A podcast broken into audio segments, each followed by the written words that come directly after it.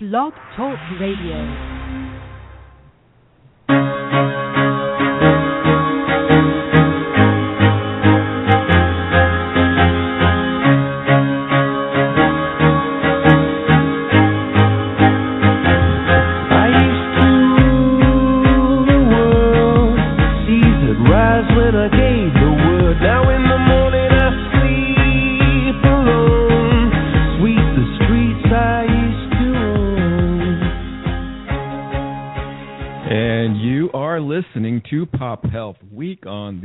Blog Talk Radio and affiliate networks. This episode is brought to you by Health Innovation Media, monitoring and informing best practice pathways to the triple aim. Welcome, everyone. I'm Greg Masters, the producer and co host of the show, and joining me in the virtual studio is my colleague, Fred Goldstein, principal co host and co founder of Pop Health Week. Hey, Fred. Hello, Greg. How are you today? Doing great. Glad you could join us. I know this is a special day for you. So, for those of you not familiar with my colleague Fred, he is a veteran healthcare executive and the president of Accountable Health LLC, a consulting firm, and past chair and current board member of the Population Health Alliance, also known as PHA, which, by the way, is convening in Washington, D.C. November 2nd through the 4th for their annual gathering at the PHA Forum. Fred's experience spans hospital and health system administration, HMO general management, and is the founder of a disease management company. My background includes leadership and consulting support for hospitals, health systems, capitated medical groups, IPAs, and several hospital physician managed care joint ventures. I publish and principally author ACOWatch.com, founded Health Innovation Media, and I'm known on Twitter principally as Two Health Guru. Today we resume our industry coverage of population health management best practices with key thought leaders, innovators, and vendors in the space. Our special guest today is Brad Carey, who's the Vice President and General Manager at Cerner, responsible for the business growth and overall financial performance of Cerner's Population Health Organization. Cerner's Population Health Organization consists of 10 business units that have solutions and services spanning the care continuum.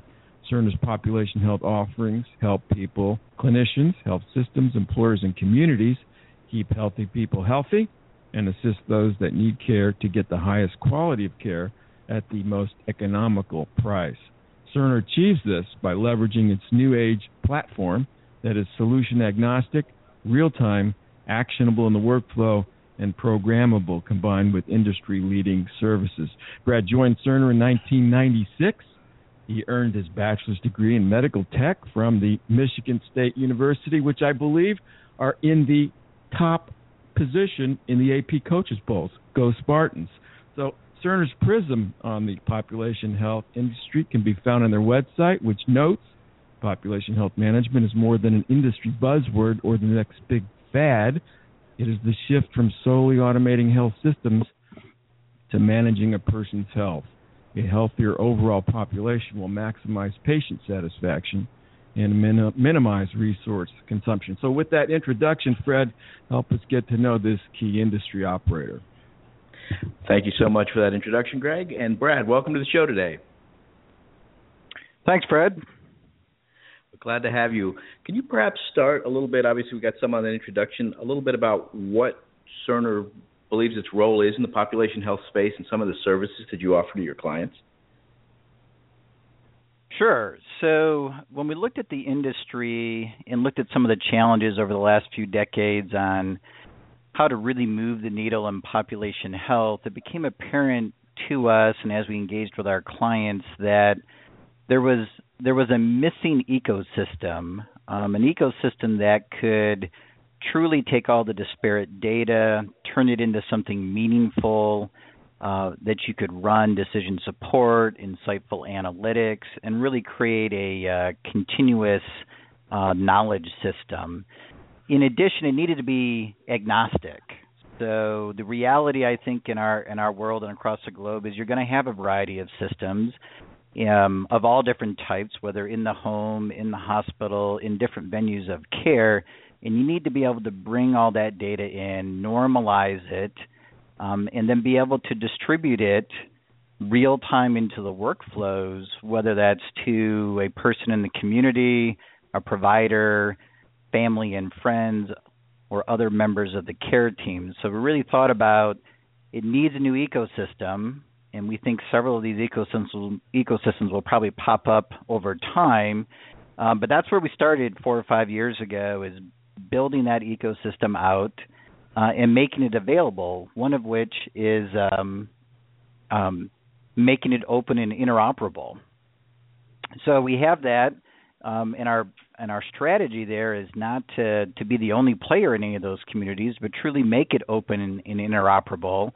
Uh, so that others can innovate off of it and bring their solutions and best knowledge to bear for others to experience off of that ecosystem. So within this, I've heard you talk uh, about what you call programming population health. Is that sort of the sense of it, or could you sort of explain that terminology?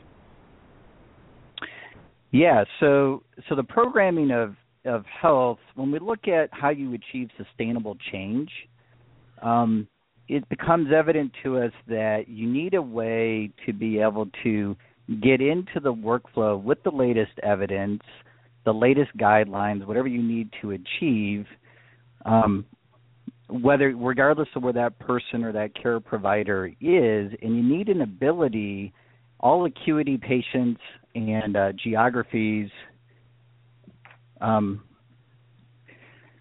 are different across um, the industry. So you want to be able to let a client, a health system, maybe a health plan, or an employer be able to configure things that work the best uh, for their you know their demographic um, and their acuity patients or, and or members of their community.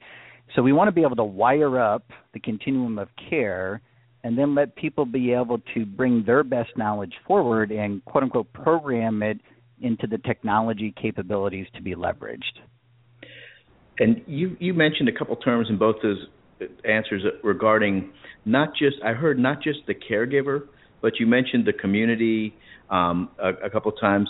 So does this system allow you to move beyond just the clinical setting in a sense to be pulling to two-way work with data, um, both taking it in and pushing it back out to others that maybe aren't first-line caregivers? It it does, and we and we think that's key, which plays off of the you know actionable in the workflow that we saw missing in the industry several years ago. So if you you bring that data in, you may want to provide that back out to the person and let them know that hey you have a medication refill that's overdue i want to push that to you as a person um, in your workflow which may be your phone it may be uh, making a call to you it needs to be smart enough to know maybe you don't have technology and you need to mail a letter so we want to get it into the workflow and when you do that we want to make other people associated with you and your care aware of that so most people, as you know, with chronic conditions, they tend to provide a lot of their own care in the home. Well, who influences that person? Is that a family member, a neighbor, a parent, etc., or a son or daughter? And at the same time, let the care providers, let that primary care provider know yes, we let Brad know he needs to pick up a refill. He's seven days late on that. Maybe you let a health coach know and make all that information available in a true longitudinal record where everybody can function on Brad's care per se off of a longitudinal care plan.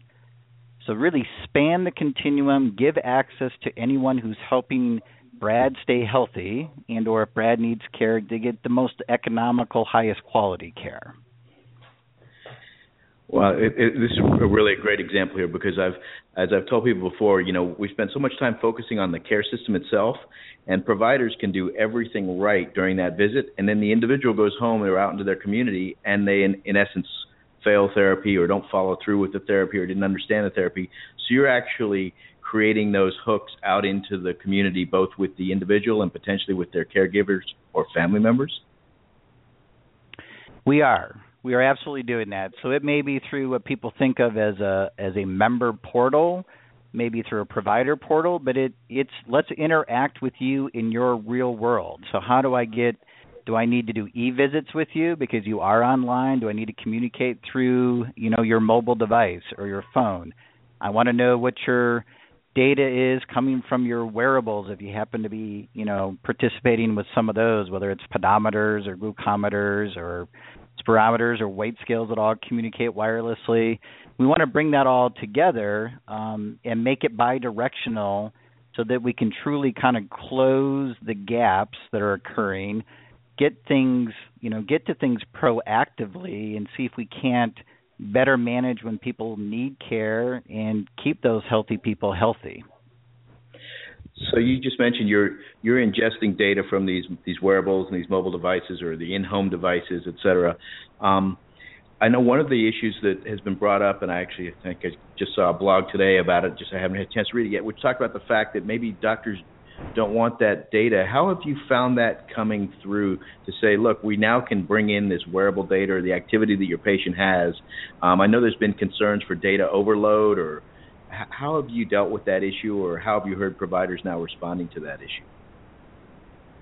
Yeah, I think that's a great question. So we so we bring the data in today and we within the viewing of the data wherever we push it we will indicate where it came from the source was it high normal low etc so we're pushing visibility to it so in your example of a provider may not want visibility to it we think that's more about do they really want it to overlay something they've documented into you know say the person's record so we will make it viewable and coming from the person, and they can choose whether or not they actually want that accepted as part of the longitudinal record. So they have visibility. Johnny or Sally is tracking these different metrics, and then we give the power to the provider as to what they really want to have uh, as part of the formalized longitudinal record versus maybe just data that they're tracking that they see in their own portal. And then you touched on something else too. You said you, I think you make sense of that data by scoring it or saying this is this is out of bounds or this is inbound. So they're not just getting raw feeds coming in of the of the data set. Is that correct? Yeah, that is that is correct. So there's a lot of sophistication that goes into what we refer to as kind of the data transformation stage as data comes in.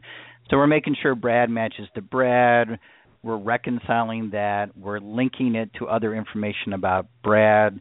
We're not reliant on a uh, you know national identifier to do that, so we're using probabilistic algorithms to to increase that matching. Um, and then we turn it into what we call a meaningful concept. And that meaningful concept is basically think of a blood pressure is a blood pressure is a blood pressure, regardless of how I got it, where I got it, in all the different formats that I may have received it, right? From a home monitoring device, from from a stay at a hospital, an urgent care, etc.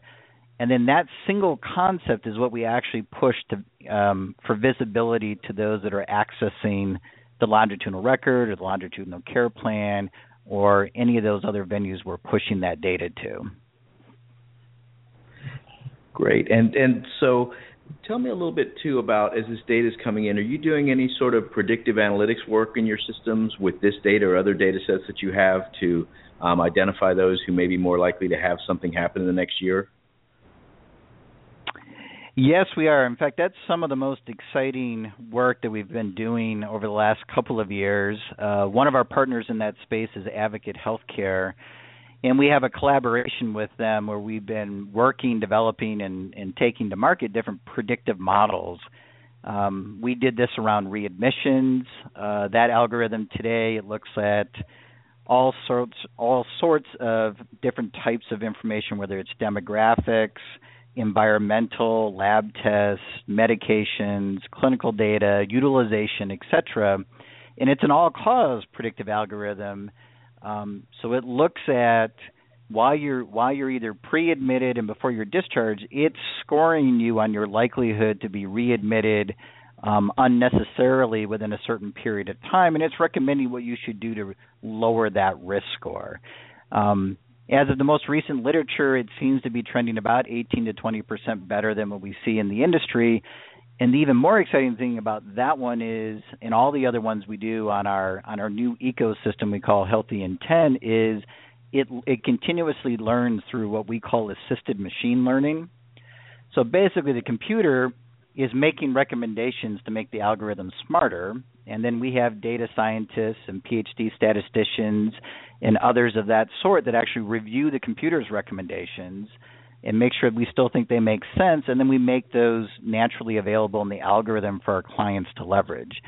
So we've done readmissions thus far. We've done transitions of care. We have found in the data that when you discharge somebody, it's more um, typically a, a patient's preference or the provider's preference, and st- uh, statistically uh, where is the best place for the care at the most economical cost. So that predictive model actually tells you should you go to home health, should you go to assisted living, should you go to behavioral health, etc.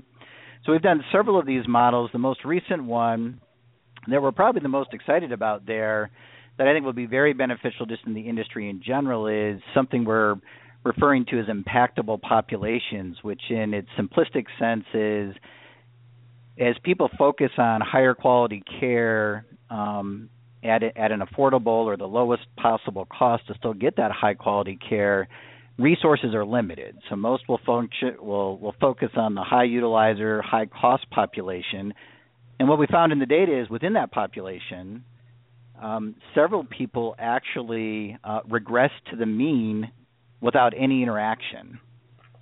So it allows you to then identify those you quote unquote can have an impact on and focus your resources on those. And those that regress to the mean, they don't regress to the mean and stay at the mean indefinitely. Over time, they'll start to digress again. And the idea there is to engage with them prior to them starting to get worse.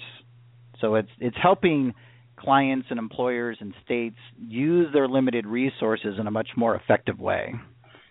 Right. So within the group, you're identifying who is more likely to be impacted by it.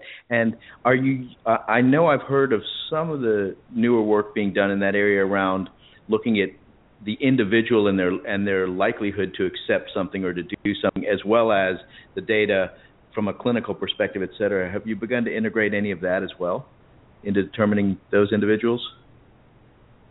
Yes, um, yeah. So in that, so in that algorithm in the impactable populations, it's really some will regress to the mean, mm-hmm. and so you don't need to interact with them now. Other parts of that capability releasing are who can you, who is um, predisposed by different characteristics to be someone you can impact. So right. out of the ones that aren't going to regress to the mean, there's certain attributes about us all individually that you can pick up on in the data and say, yeah, Brad's a good candidate to engage with because he's much more likely than Johnny to be receptive to the engagement and hence, you know, have a have a greater likelihood to improve. That's fantastic. So you've got this robust system that you put together. Who who where are you finding the greatest uptake of this system and results from uh, what you put together?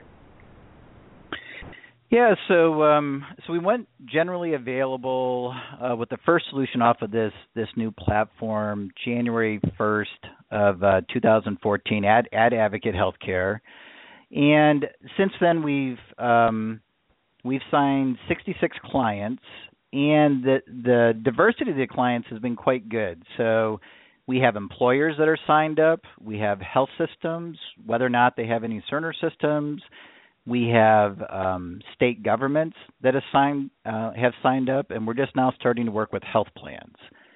So those are kind of the main channels. Um, the the dispersion amongst those would say today it's still largely health systems um, that have been the fastest ones to take on some of the solutions.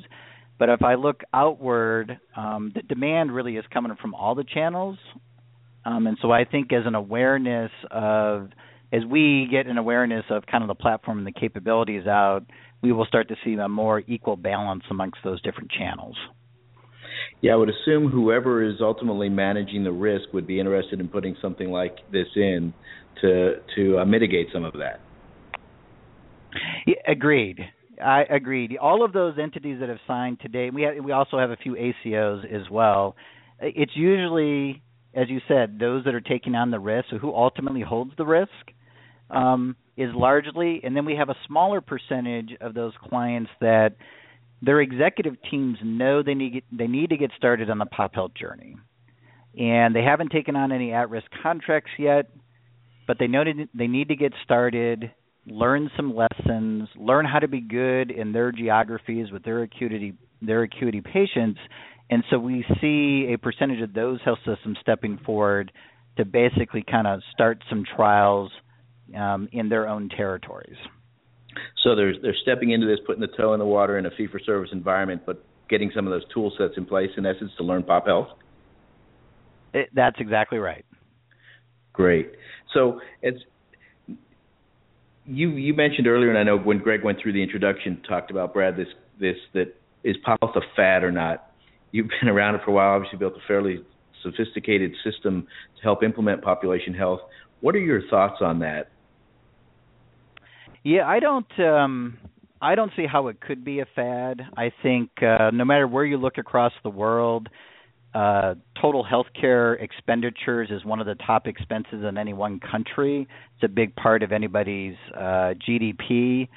So, I think everyone's got the same challenge of we we've got to collectively deliver higher quality care and we have to do it at the most economical cost and a lot of that gets into right appropriate care in the appropriate venue as well as you know wellness and preventive care and, and keeping those healthy people healthy. But when i look at the financials from a from a country perspective and what people are focused on i don't see how at this point um, it could be a fad. And, and we see that echoed in our clients across the globe where the story plays really well when you get outside of the US because they're typically single payer systems and so they're just continuously trying to improve, get that higher quality care at a lower at a lower cost.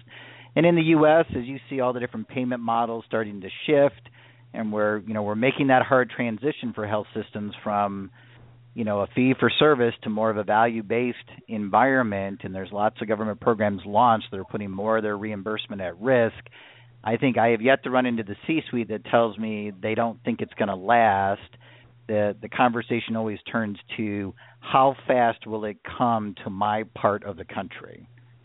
And and we kind of see that. We see Chicago moving very quickly. We see other parts um, of the US haven't even really begun to start at least on the commercial side. Um, but as the government goes as we've seen and they implement more programs we expect the commercial payers will follow closely behind. Mm-hmm. as these groups begin to move as you talked about at different speeds in in different parts of the country. What are some of the stumbling blocks or hurdles you've seen, or things that people ought to consider as they begin to take these steps into population health? Yeah, that's a great question. So, I, I think I don't know that there. I have yet to see a model that uh, verbatim could just be dropped into another geography and expected to have the same kind of success. So I do think there's an element of there's some there's some good principles to follow. Um, if you you know take your risk conservatively initially, maybe obvious, you know basically trial and practice in your territories and learn um, would be one aspect. The other is you're going to have to create you've got to create a network, and that doesn't mean that you have to go employ everyone but you're going to have to form at least good partnerships and affiliations across that continuum so that you can truly collaborate on how you provide that higher highest quality care at the lowest cost. Um, and where I see organizations trying where they maybe lack some of those um, aspects of the continuum of care, it becomes much harder to produce the consistent results. So I think you've you've got to you've got to start early, start small, do pilots, figure out what works. There's a lot of change management that goes on within your own organization, as well as with these affiliated places you're going to partner with, and you have to align incentives. Right? It's really hard at the moment while we're transitioning this fee for service to value based. So getting the incentives right for all the participants. Um, is another is another area we've seen is very key to those that have been highly successful. And of those you've worked with, are there any certain things they've done around the incentives or the structure of the payment models that has been more successful, or is that also a regional variation issue you've seen? Yeah, um, I would say that what I've seen be successful is when when you produce a savings that that is equitably shared amongst those participants Um, and that might sign that might that might sound obvious. However, you if you're the health system and you have affiliations with the uh, physician practices in your community, I think you need to be very thoughtful about uh, just how much you're incenting for the benefit of driving that better care on some segment of the population, um, and be very thoughtful about how you share in that savings. So I think sharing sharing in the savings I've seen work very successfully, whether those are employed physicians or affiliated physicians, involving them in the governance to define how you're going to measure them and how the incentives align to those measurements um, seems to be key in all the places I've seen success. And have you worked with um, physician run organizations as well as health system run organizations in implementing these population health based approaches? And if so, is there a uh, difference there? Um, you know, we have, um, and I don't. Um, I haven't seen a difference in the sense of you need to get participation in your governance. You need to align incentives to agreed upon measures, and you need to distribute those savings uh, equitably across the participants. I haven't to date seen a change in that kind of philosophy and approach, whether the you know the organization is uh, a physician led or physician owned versus you know a more typical health system. Right. We'd had some discussions early on, uh, some earlier shows with particularly with some of the folks in the primary care arena about whether or not you know health systems having that fairly substantial infrastructure and fixed costs as they try to move down this path. You know, it's tough because they're in essence taking business out of their own uh, pot, so to say. And so um, there were some discussions about pr- providers versus hospital-led systems and whether there may be some differences in outcomes particularly in some of the early ACOs. I was just wondering if you'd seen that at all. Um, the last thing we could possibly get to here is where do you see the future of population health and systems like you've developed? Where do they go? What are some of the new exciting things happening, or what else do you think might be going on in the field that would be of interest to our listeners? Yeah, I think um, one of the things we talk about in Cerner is you know the risk is shifting from the payers to the providers, and I don't think, and we don't think it's long before that risk will shift from the providers to the consumers or the or the people of a community. And when you get to that stage, um, you're going to start people consumers or people of a community will buy healthcare services much like they buy a big screen TV. It'll be much more like a retail purchase where there'll be price transparency. We'll get to that point uh, in our era. We are not there yet, but you'll be able to know what the CT scan costs or the radiology uh, scan costs, and you can choose based on your typical buying behaviors of, you know, is it high quality? What's the cost? What's the convenience? And you know, how is the service? And so we do view that it will move down that path, um, which will create you know competition much like in the typical retail space today where you'll compete on those traditional buying behaviors uh, in the retail industry. So we think it'll get to that point, and then the consumer will need will start to become much more educated when it's their own dollar that they're deciding where it goes. And so, do you see this system pushing that information through to the consumer, like you're doing today with some of the other information you give back to them? Yeah, we absolutely do. So we interact we interact with that consumer today through our portal, and we're going to be pushing up their longitudinal record.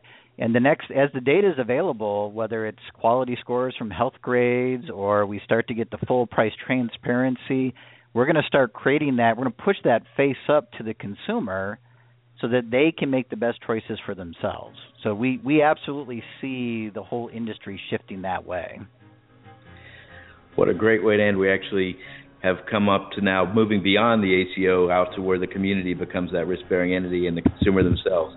Thank you so much, Brad. Really appreciate you on the show today. pleasure. My pleasure.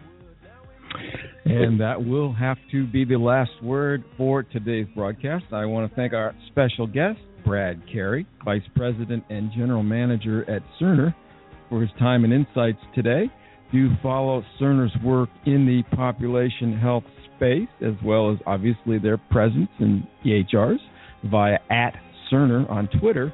And check them out on the web at www.cerner.com. Uh, until we meet again, for uh, Fred Goldstein, this is Greg Masters saying bye now, and one more time, good luck to the Spartans.